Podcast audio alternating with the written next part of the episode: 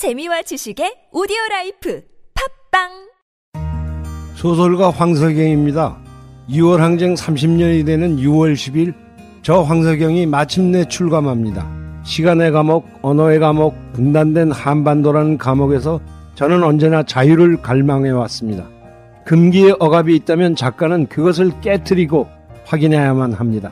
역사를 바꿔낸 위대한 시민들께 제 이야기를 바칩니다. 황석영 자전 수인 문학동네. 새벽 2시에 깨어났나. 딱히 고민이 있어서 그런 건 아니다. 새벽 5시에 일어났나. 새벽 6 아우 이 인간이 잠도 못 자게 화장실을 들락거려! 남성 활력과 전립선 건강. 하루 한 알로도 충분합니다. 소팔메토 옥타코사놀 아연 비타민 A, D, E까지 하루 영양 기준치 100%를 꽉 채운 메가셀 남자의 활력. 지금 바로 인터넷 검색창에 메가셀 남자의 활력을 검색해 보세요. 탄핵 반대 집회를 주도했던 태극기와 십자가의 동맹을 보면서 자괴감을 느끼는 기독교인들에게. 기독교는 민주주의를 싫어하는지 아예 관심이 없는지 아니면 기독교도 민주주의를 지지하는지 답답하고 궁금한 시민들에게. 호모 요쿠스의 저자 이병주 변호사가 시원한 질문과 명쾌한 답변을 제시합니다. 박근혜 사태와 기독교의 문제 기독교인들에게 민주주의는 무엇인가? 도서출판 대장간. 인생을 보고 세상을 보라. 롯데카드 무브컬처 라이프 사진전 역사에 각인된 기념비적인 순간. 거대한 존재에 맞선 인류의 도전 어두운 시대를 밝혀낸 20세기의 영웅들. 삶과 역사가 만난 그곳 라이프. 생명이란 이름에 담긴 900만 장의 역사. 롯데카드 무브컬처 라이프 사진전 예술의 전당.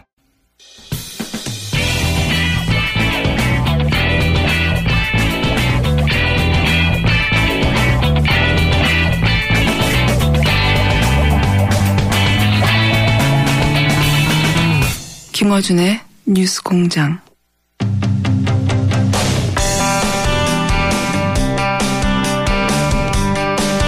어제 있었던 여야 사당 원내대표들에서 이견 차이를 좁지 못했습니다. 회동 직후 있었던 회견에서 어, 눈물을 보였던 더불어민주당 우원식 원내대표 전화 연결됐습니다. 안녕하세요, 대표님. 네, 안녕하세요. 우원식입니다. 네. 이미 좀 시간이 지났지만 후보 때 인터뷰하고 처음 하는 거니까 일단 원내대표 축하드리고요.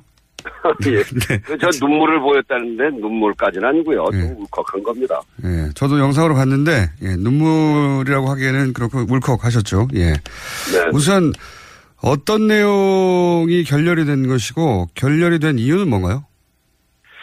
그 추경 문제인데요.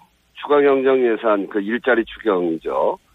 그것에 관해서 자유한국당이 심의 심의를 안 한다고 그래서 지금 이제 수차례 제가 어 여당 원내대표로 그 야당 원내대표의 방도 찾아가고 전화도 하고 한 달 동안 설득도 하고 설명도 하고 그래서 이제는 이제 국민의당과 바른당은 어 이제 심의에 들어가는데 이제 긍정적으로 이렇게 좀 바뀌어 있거든요. 예.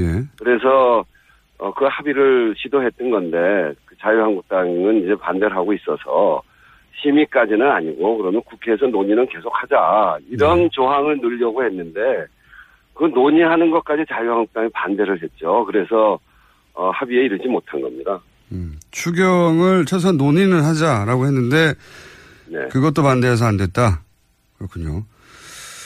그런데 이제 그 자리 직후에 네. 자유한국당이 이것은 정권 교체 자체를 인정하지 않는 거다라고 말씀하셨는데 이게 어떤 의미입니까? 그러니까 이번 일자리 추경이라고 하는 건 어떤 의미가 있냐면요. 그 지난 지난 아, 겨울에 국정농단 사태로 국민들이 촛불을 들고 광화문으로 나가고 전국에서 들고 일어나지 않았습니까? 네. 그 국정농단 사태 촛불을 든 가장 기저에는 국민들의 삶입니다. 너무나 살기 어렵고 비정 천만 비정규직 600만 저 그 자영업자들이 정말 심각하게 고통을 받고 우리 청년들이 일자리가 없어서 미래의 희망을 꿈꾸지 못하는 그런 정말 도탄에 빠진 국민들의 삶이 국제 어, 그런 속에서 국정농단이 일으키니까 분노해서 일어난 거거든요. 그리고 새로운 대통령이 뽑히지 않았습니까? 그 새로운 대통령은 바로 그 문제, 국민들의 삶의 문제를 개선하겠다고 민생과 일자리를 어, 만들기 위한 그 일로 첫 번째 사업을 이, 이 추경으로 내놓은 겁니다. 그리고 대통령은 본인을 어, 일자리 대통령이라고 이렇게 규정하고 있고요. 1호 공약으로 그 일자리를 만드는 것을 내놓았고 이게 이 정권의 출발이거든요. 그런데 그거를 못하게 하는 것은 문재인 정권은 인정하지 않겠다. 문재인 정권을 출발시키지 못하게 하겠다. 이런 것이죠. 그래서 이거는 지난 국정농단 사태를 통해서 나- 그 드러난 국민들의 민심, 정권 교체의 열망, 그리고 어 지금 이렇게 정권 교체가 된 것, 이걸 이- 이런 전체를 부정하고 막아보겠다. 이런 것에 전 다름 아니다 이렇게 생각을 합니다. 말씀은 잘 알겠는데 근데 울컥하신 이유는 뭡니까? 하나는 제가 4년 동안 을지로 위원장을 하지 않았습니까? 네네. 을지로 위원장은 정말 그 고통받는 을들 말씀드렸던 비정규직 자영업 또 실업 뭐 이렇게 해서 억울한 일 당한 사람들 그분들을 찾아다니는 일이었는데 그때 본 현장은 이게 정말 나라냐라고 할 만큼 이 국가가 제대로 역할을 못하고 아주 어려운 도탄에 빠져 있는 것이었습니다. 이 문제를 해결하는데 저는 그래서 바로 문재인 대통령께서 내놓은 일자리 추경이 매우 중요하고 그 시작이다 이렇게 생각하고 있는데 이거를 끝까지 끝까지 막는 것도 너무나 안타까웠고 저희 그 여당 원내대표로서 정말 한 달 동안 한 달이 넘는 기간 동안 그분들 찾아다니면서 입에 침이 마르도록 그 전화를 드렸고 그 문지방 그 야당 원내대표실 문지방이 닳도록 다니고 그리고 설득하고 또 때로는 저녁 때 술도 술도 같이 한잔 하면서 그 많은 얘기한 것을 결국은 거절당하니까 너무 화도 나고 그렇게 해서 어제 좀 저 어 결국은 안 되니까 감정이 좀 격해져서 그랬습니다. 설득하는 자세가 부족했다라고 야당은 말하는데 그게 아니라는 말씀입니까? 아, 그거 더 어떻게 해야 되는지. 전에 여당이었던 분들은 저희 야당한테 그렇게 설득해 본 적 있습니까? 이게 사실은 저희가 여소야대이기도 하고 또 사당, 사, 사당 교섭단체 체제이기 때문에 억울한 건 매우 어렵다는 건 제가 잘 압니다. 그 어려움을 넘어서 보려고 한 달을 저도 거의 이 저 잠도 설쳐가면서 아침부터 밤까지 전화드리고 찾아다니고 한 거를 너무나 잘 알지 않습니까? 그런데 어떻게 설득하는 게 부족했다고 그런 얘기를 할 수 있어요. 민주당 야당 시절에도 이 전신인 새누리당을 어, 저지하고 괴롭히고 했지 않습니까? 그때랑 뭐가 다른 거죠? 일테면 추경 같은 거 그거는 그 정권에서 꼭 해야 하고 어떤 면에서는 인생에 도움이 되는 것들이기도 하죠. 예산이라는 게 그런 면들이 다 있는 거니까. 박근혜 정권이 처음 들어서서 그 박근혜 정권 때 세 번의 추경이 있었는데 저희들이 세 번의 추경을 다 도왔습니다. 특히 첫 번째 추경, 첫 번째 추경은 그, 그 정권의 성격과 다 있는 건데 제출한 지 5일 만에 상정해서 19일 만에 통과시켰습니다. 지금 우리가 내놓은 추경은 지금 추경 내놓은 지가 17일 됐고요.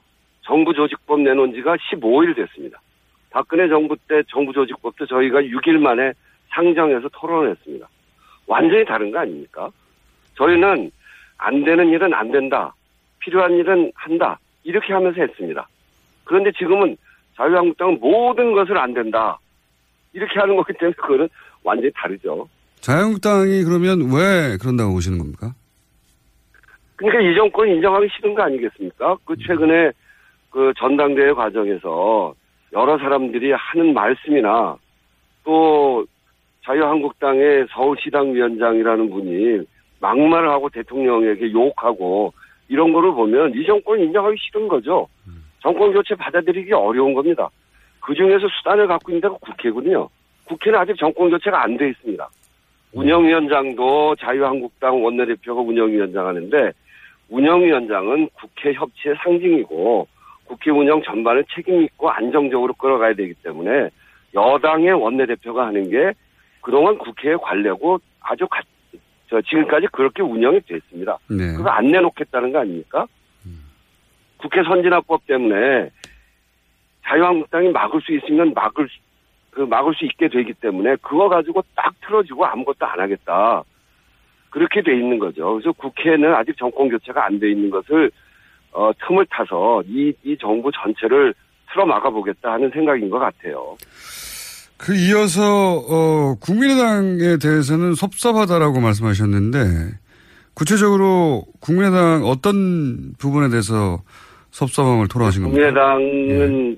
최근에는 이제 추경에는 그 참여하겠다 이렇게 어, 생각을 바꾸셨어요. 그건 매우 환영할 만한 일인데 사실은 어제 추경 논의를 계속한다. 이게 이제 이 합의를 그 성사시키느냐 못 시키느냐 하는 쟁점까지 올라왔습니다. 그런 예. 그런 논쟁이 있었고 그 국민의당도 이제 추경 심의에 참여하겠다고 하면 그런 거 옆에서 좀 도와줘야 되는 거 아닙니까? 이 추경 추경 논의를 왜 국회에서 못하냐? 이거는 자유한국당이 좀 양보해라. 이렇게 좀 도와주면 좋을, 좋을 텐데 그렇게 하지 않아서 내가 섭섭하다고 그랬는데요. 앞으로 또 그, 어, 국민의당, 바른정당과 같이 함께 해야 되기 때문에 이제 섭섭하다는 마음은 없애겠습니다. 국민의당 그 김동철 원내대표와는 오랜 시간 잘 알고 지내시던 사이 아닌가요? 네, 저, 어, 옛날에 한 25년 전쯤에 서울 노원구에서 바로 옆 지역에 서울시의원을 같이 나가서요. 같은 당으로. 그, 그때부터 이렇게 가족 간에도 잘 알고 오래, 오랫동안 서로 교류했던 사이죠.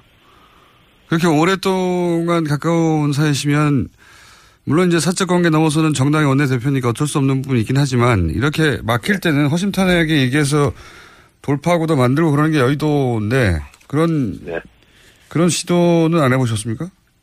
아니 뭐 여러 차례 했죠. 뭐 가서 찾아가서 이야기도 하고 제가 뭐 형님 이렇게 부르니까요. 그렇게 하고 이야기하는데 이제 어제는 그래서 제가 좀 섭섭했고요. 또 그렇게 해야죠. 네. 그런데 이제 인사 5대 원칙을 어, 공약으로 내세웠던 거는 사실이고 또 그런 면에서 그 빌미를 여당이 먼저 제공한 게 아니냐. 네네. 이런 비판이 있지 않습니까? 그래서 이제 발목을 잡는다고 그러는데 발목을 내준 게 아니냐 이거죠. 어 그래서 이제 대통령께서도 이 부분에 관해서 그렇게 이야기하셨죠. 준비 과정, 그러니까 인수위 등의 그 인선 검증 이런 준비 과정을 거칠 여유가 없었던 데서 비롯된 아, 점이다. 그래서 이 점에 대해서는 어, 야당 의원들과 국민들께 양해를 당부드린다. 이렇게 이야기를 하셨었거든요. 그러고 비서실장도 나와서 어, 그런 이야기를 했고요. 그리고 최근에는 대통령의 인사검증 시스템 개선을 지시해서 인사추천위원회를 가동, 가동을 최근에 시작을 했죠. 그래서, 어, 그런 것들을 봐가면서 야당에서 이런 노력에 대해서 좀 인정해 주셨으면 좋겠어요. 좀 그 부족한 점이 있는 거는 또 맞기도 하고요. 그래서 그 중간에 자진 사퇴하신 분도 생겨난 것도 맞는 이야기죠. 이 운영위원회를 이제 좀 전에 말씀하셨듯이 운영위원장을 네. 자유한국당이 지고 있기 때문에 어, 자유한국당이 운영위를 소집하기도 하고 어, 말씀하셨다시피 그동안은 관례적으로 여당이 해왔는데 만약에 자유한국당이 이 운영위원장을 내놓지 않으면 강제로 가져올 방법은 없는 거 아닙니까? 네, 강제로 가져올 방법은 없습니다. 그러면 계속해서 자유한국당이 운영위원장을 하는 겁니까? 어, 1년, 앞으로 1년 더 남았거든요. 예.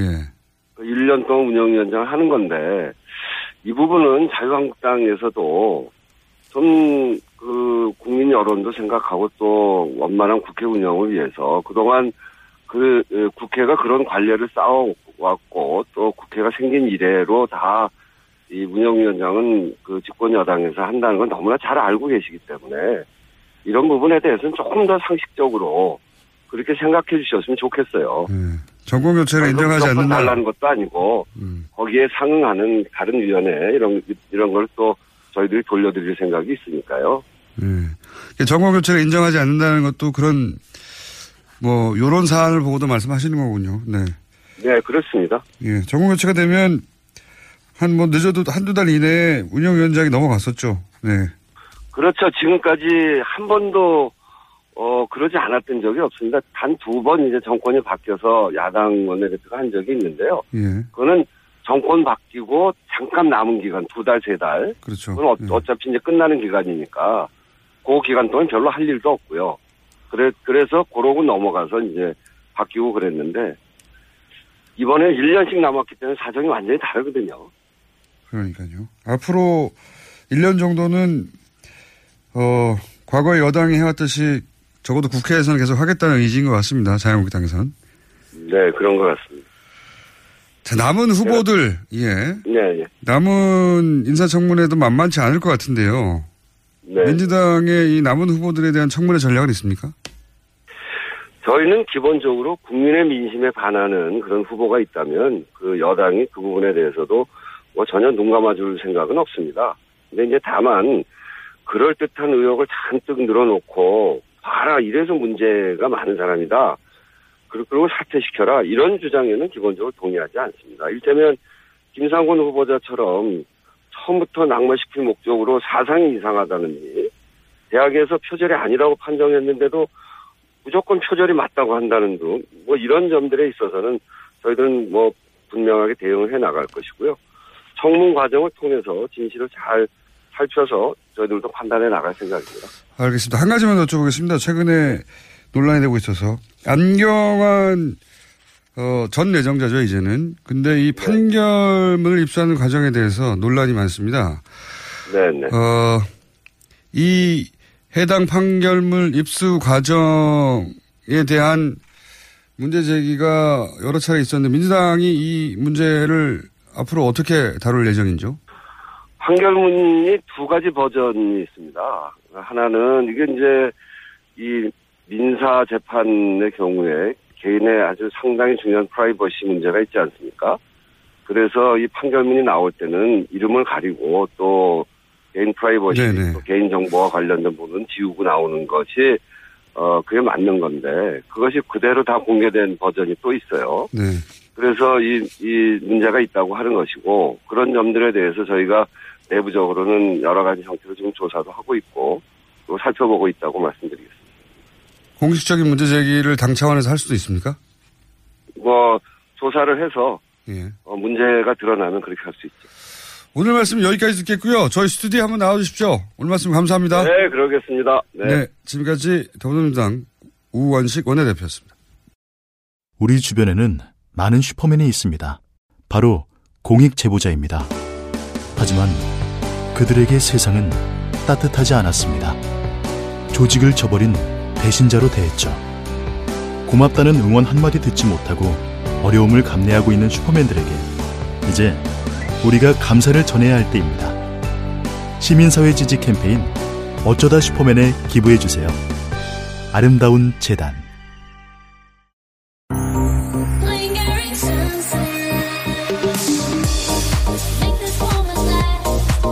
바가지 바이펙스써틴의 신곡 Lingering Sunset DJ Korea Records. 안녕하세요. 윤상입니다. 제가 사랑하는 피아니스트 김광민 씨가 6월 24일, 25일 LG 아트센터에서 단독 공연을 엽니다. 따뜻한 체온을 담아 선사하는 특별한 무대에 여러분들을 초대합니다. 아, 또 떨어졌어. 너 또 입사 시험 봤어? 아니, 차량용 핸드폰 거치대 말이야. 여러 개 사봤는데 실패의 연속이야. 떨어지고, 시야 가리고, 운전석에서도 멀고, 뭐 좋은 거 없을까? 싼 것만 찾으니까 그렇지. 제대로 된 거 하나 사서 편리하게 쓰는 게 더 낫지. 그런 게 있어? 그럼 있지. one, two, three 할 때 two. 힘 세다 할 때 힘. 투, 힘. 투 힘? 두 배로 힘이 세다는 건가? 네이버 검색창에 투 힘을 검색해 보세요.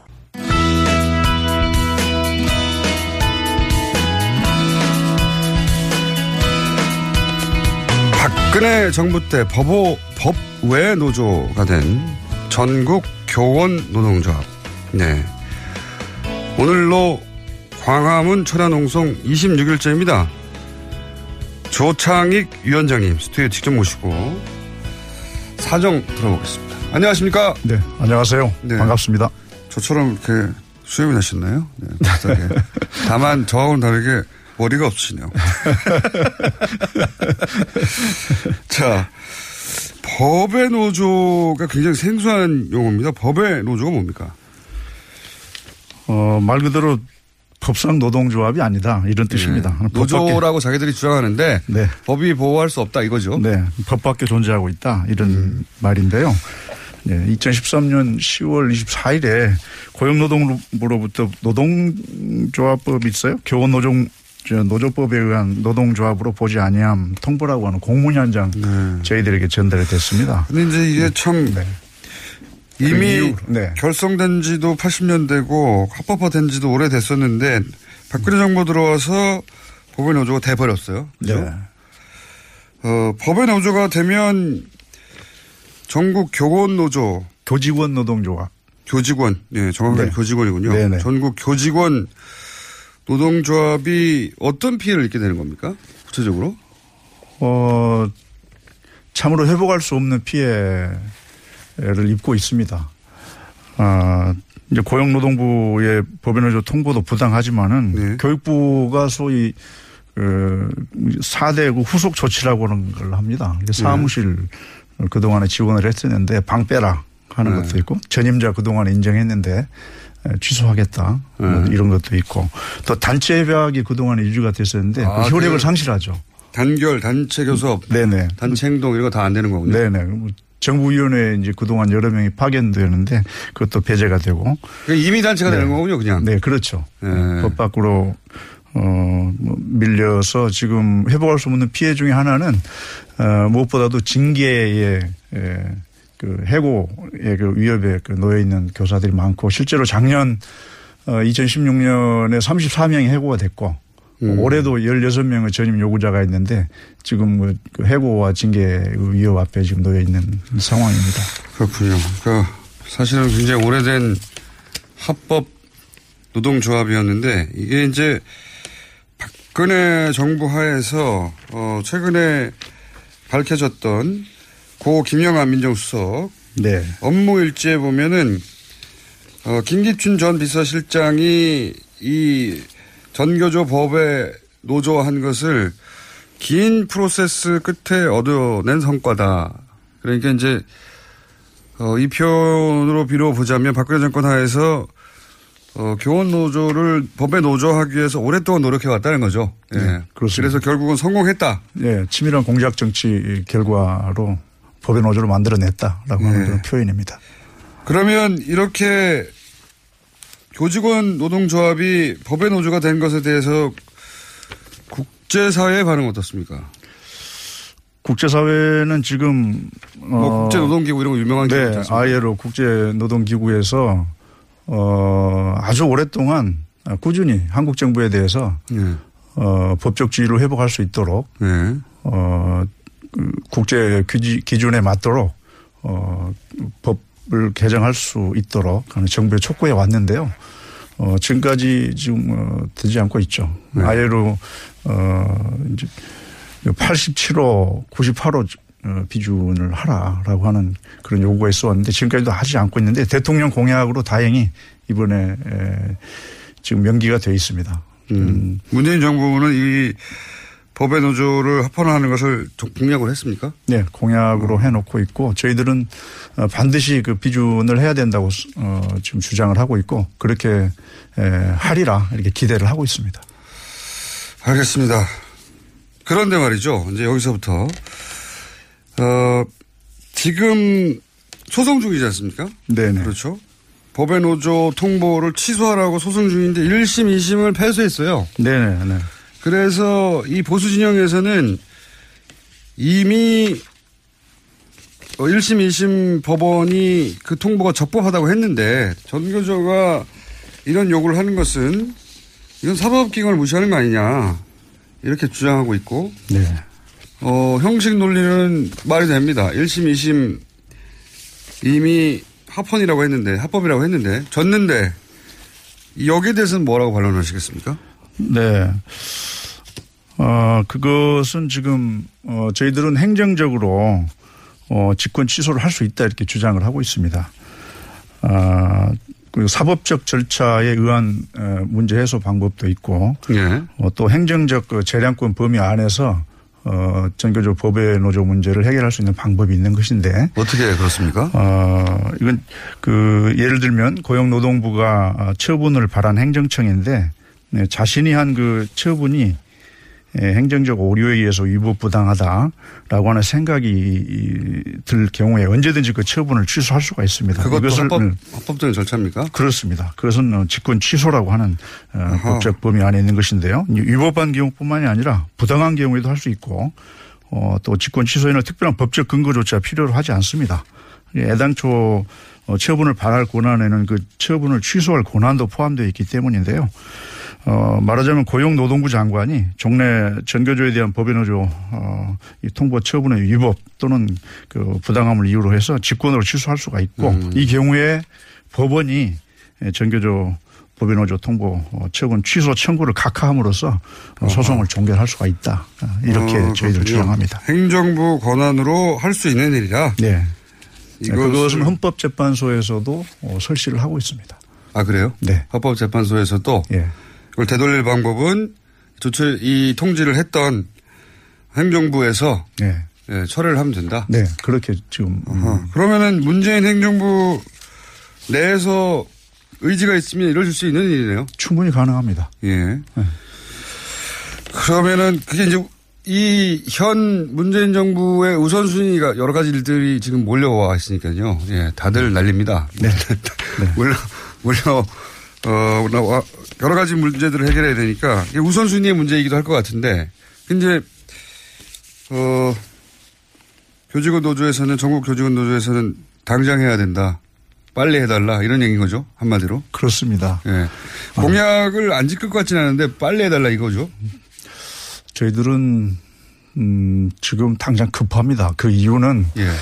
어, 다음 주 월요일에 이미 노조 전임자 요구를 했던 인천 어, 지부의 그 지부장 선생님을 비롯해 가지고 지금 중징계 요구가 있고 징계 의결 요구서가 날아오고 예, 징계위원회 회부되고 있습니다. 그러니까 음. 어, 7월 1일자로 또 그 이후로도 계속 16명의 어, 전임 요구자들이 예, 지금 징계를 받게 돼 있거든요. 예. 그렇기 때문에 작년 34명의 해고자에다가 또 올해 들어서 어, 문재인 정부 들어서 해고자가 16명이 발생을 한다면 계속 피해는 발생하고 네. 있다. 그러니까 급하다 우리는. 그렇죠. 예. 지금 박근혜 정부와 문재인 정부의 차별성을 확인할 수 있는 유일한 기준은 바로 당장 지금 유일한 네. 기준까지는 아니겠죠. 여러 가지 기준이 네, 있는데 이것도 저희들이 볼 중요한 때. 기준이다. 예. 네, 저희들이 볼 때는 어, 지금 당장 법인노조 어, 철회를 어, 행하는 것이 좋겠다라고 하는 것이 예, 문재인 정부의 바라는 점입니다. 알겠습니다. 여러 가지 해결할 사항의 적체 현상이 심각하군요. 이 중에서 전국 교직원 노동조합에 관한 민원을 제가 듣고 있습니다. 직접 방송에서. 자, 오신 김에 최근에 현안이 있어서 제가 한번 여쭤보겠습니다. 예. 공약 중에 그 외고 자사고를 일반고로 전환한다 이게 있습니다. 네네. 여기에 대해서 이제 자사고에서는 반대하는 성명이 이미 나왔고요. 자사고 연 연합이라고 해야 될까요?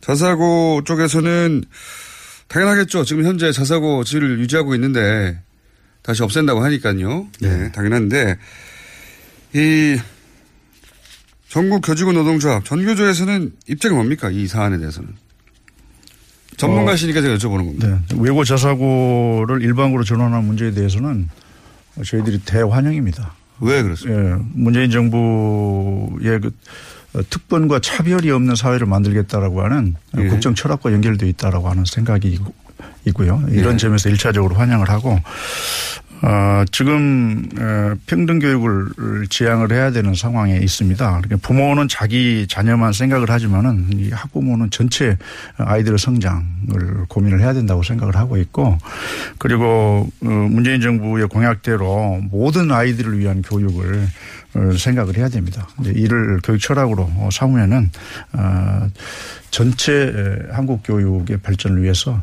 어, 바로 그와 같은 특권 학교에 대한 어, 차별은 어, 그 폐지는 어, 고- 바로 필요하다 이렇게 생각을 하고 있습니다. 근데 이제 자사고에 지금 혹은 외고에 다니는 학생들 그리고 예. 그 학부모들은 어떻게 합니까? 어, 지금 어, 다니고 있는 학생들에 대한 피해는 없는 것이죠. 왜 없습니까? 차츰 단계를 아, 단계적으로 예, 단계적으로 해나갈 로드맵을. 가지고 어, 폐지해 갈 것이기 때문에 그렇습니다. 하긴 그렇습니다. 모든 조치들이 그 원전도 마찬가지였는데 네. 당장 모든 원전을 다 없앤다는 게 아닌데 뉴스를 보면은 원전이 당장 없어지나 이 외고 자사고 문제도 마찬가지다. 음. 네네. 이거는 현재 학생들한테 피해가 있는 게 아니다. 학부모들에게 단계적으로 할 것이고 어 기본적으로는 이 특권은 없어져야 된다. 예. 뭐, 뭐 이런 철학 하에서 당연히 없어져야 된다고 생각하시는 거군요. 이 문제는 반대하는 분들도 있기 때문에 저희가 반대하는 학부모들 혹은 자사고 입장도 나중에 반론 보장 차원에서 들어보기로 하겠는데 어, 지금 전교조 입장은 그렇습니다. 찬성이라고 하는 성과급 문제는 어떻습니까? 교원 성과급 그러니까 어, 교사들도 기본적으로 어, 경쟁 시스템 하에서 성과에 따라 보수를 받아야 한다 하는 문제이 문제의식에서 지난 정권에서 네. 교원 성과급 제도를 도입했어요. 그죠? 예. 예. 여기에 대한 입장 어떠십니까? 어, 그것은 교육계에서 어, 거의 유일하게 합의를 볼 수 있는 교육 적폐 중의 하나로 어, 손꼽히고 있습니다. 그러니까 보수 진영이건 진보 진영이건 모두 다, 다 아, 교원 성과급 제도는 폐지해야 된다 이렇게 일치를 하고 있죠. 어, 교육감 협의회에서도 어, 전국에 있는 교육감들도 이 성과급 제도는 폐지해야 된다. 아, 그게 마땅하다라고 주장을 하고 있습니다. 아, 교총도 그렇게 주장하고 있죠. 교총도 그렇게 주장을 네, 하고 있고. 예, 네. 교사를 어, 또 아이들에 대한 열정, 학교에 대한 아, 그 사랑, 아, 이, 교육을 이 경쟁과 성과로 서열화하는 아, 이, 이 제도는 참으로 오랜 적폐이고 어, 이것을 폐지해야 된다고 하는 것은 어, 교육의 오랜 수건이었습니다. 어, 어, 저희들은 10만 명 이상의 교사들의 서명을 받아서 이미 광화문 1번가에 그걸 전달을 했고 국정 어, 기획자문위원회에 전달을 해서 국정에 반영하도록 어, 할 것입니다. 이 보수 진영에서 이제 전교조를 공격할 때, 어, 단순히 교사의 모임이 아니라 사실은 이념 집단이다. 이렇게 공격하지 않습니까?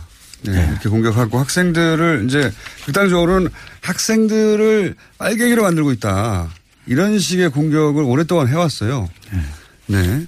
특히나 지난 10년간은 그런 공격이 아주 심했고 그 끝에 이제 박근혜 정부에서 아예 노조가 아니다라고 만들어버린 거죠. 만들어버린 건데 여기 대해서 뭐라고 하시겠습니까? 네, 전교조가 태생적으로 어, 군사 독재 정부 하에서 태어났기 때문에 에, 전교조의 몸속에는 민주주의 DNA가 가득 차 있습니다. 그러니까 독재와 전횡을 일삼는 세력에게는 어, 전교조는 눈에 가시였죠. 어, 그리고 지금도 어, 그것은 똑같은 연장선상에서 어, 기득권을 유지하려고 하는 세력한테는 아마 참으로 좀 어려운 존재일 것입니다. 아, 그래서 전교조가 아, 사회 정의와 아, 교육 민주화를 위해서 노력을 할 때 항상 탄압하는 편에 서서 어, 전교조의 그, 어, 그 활동들을. 예, 활동을 제어해 왔다, 탄압을 해 왔다. 음, 그때 사용된 레토릭이 그렇게 빨갱이였다. 그 저희들은 어, 오직 아이들의 미래를 위해서 어, 그리고 어, 사회 민주화, 교육 민주화를 위해서 노력해온 그런 어, 속에서 그런 그 탄압을 오히려 더 달게 생각을 하고 있습니다. 그것은 우리들의 자양분이다. 민주주의를 성숙하게 하는 어, 그런 어, 자양분으로 생각을 하고 더욱더 열심히 활동을 할 것입니다. 알겠습니다. 에, 오늘 나오신 이유는 한마디로 말해서 공약인데 빨리 해달라는 거네요. 네. 지금 어 교노조법을 고쳐서 하겠다 또 뭐 대법 판결을 어, 어, 뭐 지켜보겠다 또 아이로 비준을 통해서 하겠다 이러한 문제도 있지만 실제로 어좀 고용노동부가 아 지금 직권 취소를 통해서 행정권의 재량 범위 안에서 해결할 수 있는 것이기 때문에 에, 즉각적으로 어 법원으로 어, 취소를 해달라라고 하는 것이 저희들의 핵심적 요구입니다. 알겠습니다. 오늘 말씀 여기까지 듣고요. 저희가 어, 이런 자리를 한번 말해 보겠습니다. 어, 외고 자사고 폐지에 반대하는 분들이 있거든요. 네, 그러시겠죠. 그분들과 함께 동시 토론을 마련해 가지고 어, 그때 다시 한번 모셔서 네. 예. 왜 이런 주장을 하는 어, 전국 교직원 노동조합이 필요한지 그때 존재 증명을 한번 해 주십시오. 고맙습니다. 하- 한번 불러주시면 그때 또 나오겠습니다. 오늘 여기까지 듣겠습니다. 오늘 말씀 감사합니다. 네, 고맙습니다. 지금까지 전교조 조창익 위원장이었습니다.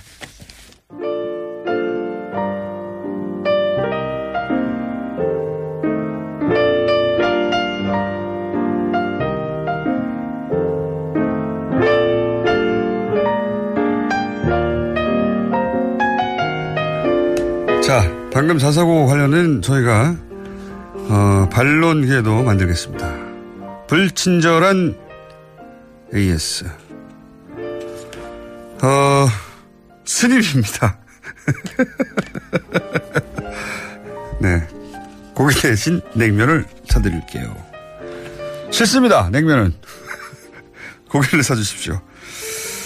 자, 보이는 라디오 후기. 공장장 티셔츠 겨드랑이에 구멍이 났어요. 그럴 수도 있는 거 아닙니까? 네. 뭐 어떻습니까? 구멍 났습니다, 네. 옷이 시스루라고. 너무 보인다고. 네. 그런 면은 없잖아 있습니다. 네. 아일랜드 더블린에서 실시간으로 듣는 중입니다. 오늘 김어준 생각에 아일랜드 총리 이야기 나와서 너무 반가워요. 네. 자, 오늘 저희가 이벤트 중이죠. 누가 누가 더 멀리. 캐나다 동부 리치몬드 힐입니다. 현재 이곳 기온은 21도, 구름이 꼈습니다. 습도 74, 풍속 13km. 교통 상황 전체적으로 잘 움직이고 있고, 고속도로 401, 서쪽 방향, 브록 베이비 스트리트 선상 사고 지점 정리가 끝나서 흐름이 정상화되고 있다. 네. 교통 상황 전해드렸고요. 자, 계속합니다. 누가 누가 더 멀리 현지 상황과 함께 내가 여기서 듣고 있다고 네 소식 전해주십시오. 어 그러면 저희가 대략 한 달간 뭐 딱 한 달 안 합니다. 그거 언제부터 했는지 저희도 잘 기억이 안 나서 딱 한 달은 못 하고요. 대략 한 달간 진행해서 그 중에 한 분 선정해서 어 전화 인터뷰 진행해 볼까 합니다. 네. 그리고 이제 카톡으로 어, 문자 번호 뭐냐고 물어보시는 분도 있는데, 알아보십시오, 그거. 인터넷 검색하면 금방 나와요. 네. 저희는, 어, 문자 50원에 어쩌고 번호 안 알려드립니다. 그 정도는 할 수 있잖아요. 자, 여기까지 하겠습니다.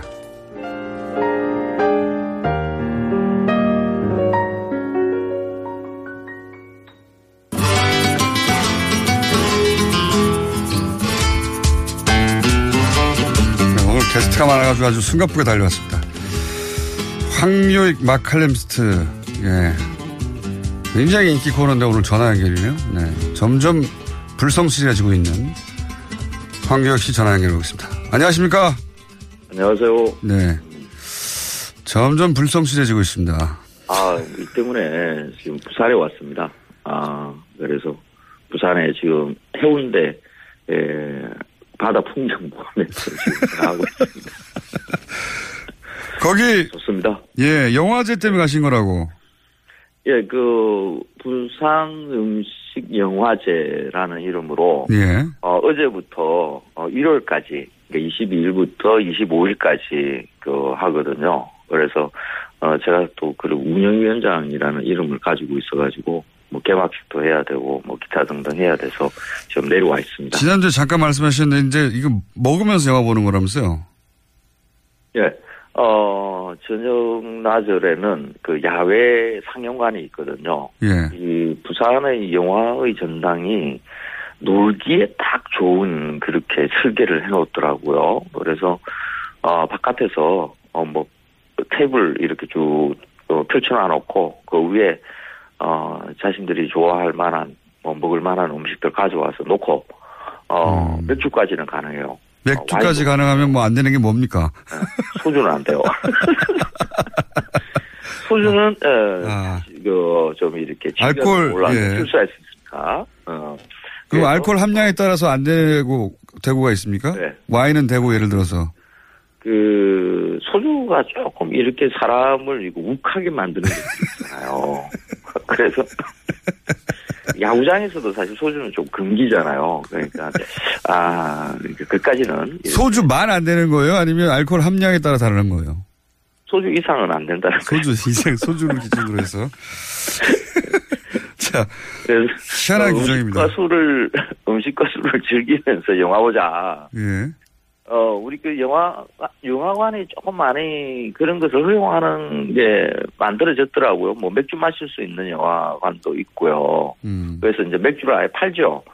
그리고 음식이 이 바닥에 흘리거나 냄새가 강하지 않은 거 이런 것들은 이제 음, 그 영화관에서 조금씩 이렇게 허용하는 분위기더라고요. 알겠습니다. 그, 음, 그런 거 하는 게 즐겁죠. 영화하고 음식하고 주제면 영화 개막자가 뭡니까?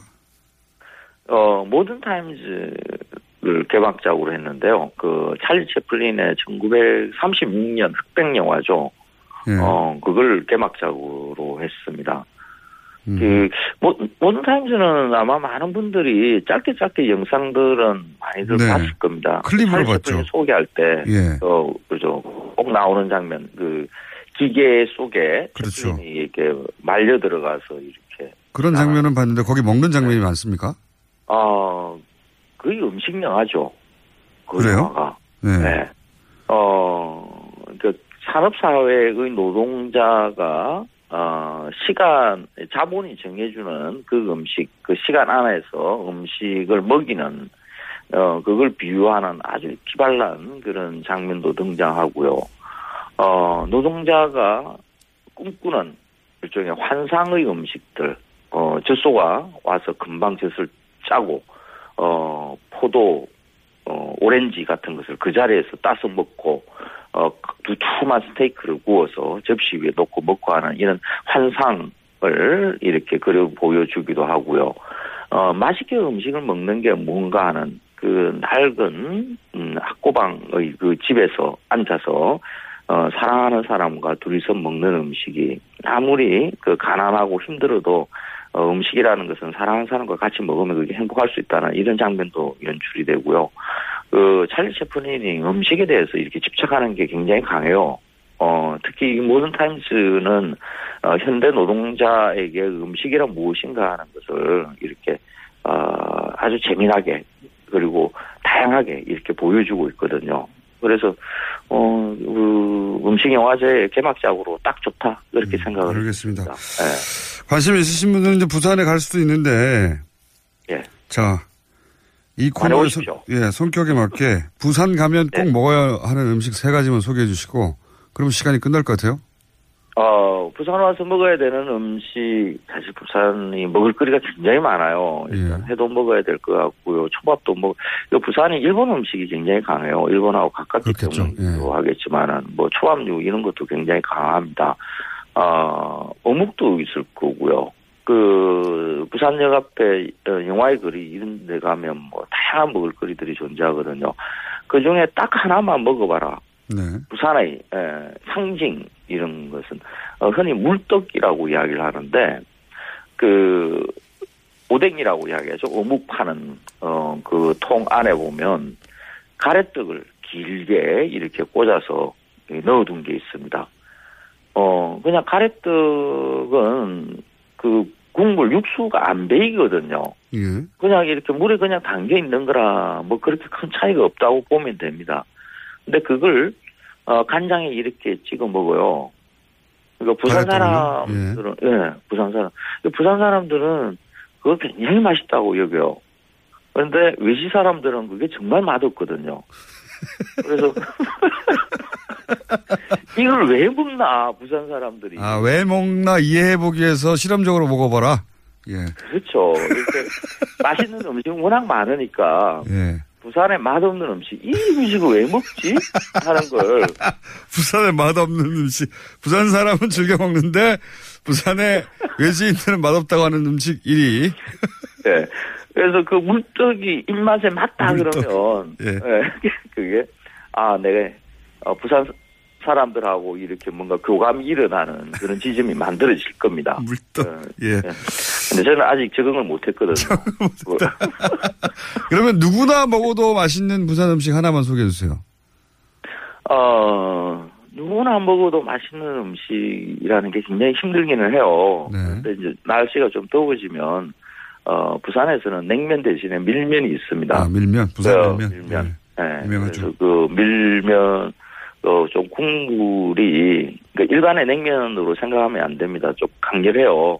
아, 그리고 면도 이제 그 밀로 내린 면이라서 밀면인데, 아, 이것도 조금 냉면, 외지에서 냉면 좀 먹었다 하시는 분들은 먹으면, 부산 사람들이 왜 이런 걸 먹지 하고 있잖아요.